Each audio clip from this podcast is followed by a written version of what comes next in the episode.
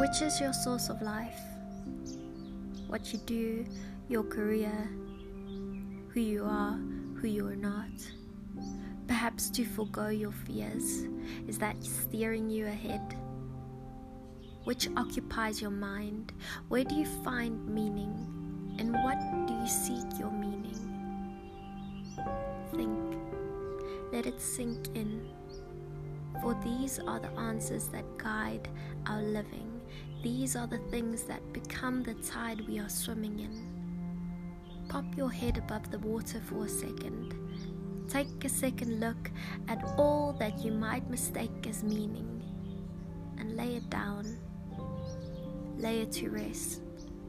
Undress all the winter garments laying heavily on your shoulders until you stand naked, naked in your being, being nothing more nor less than the thirsty soul trying their best to seek fulfillment. Only fully met when you let the maker of water pour it over your head. Then you'll get it. Then you'll know that the water that will quench your inner thirst pushes you to seek it first.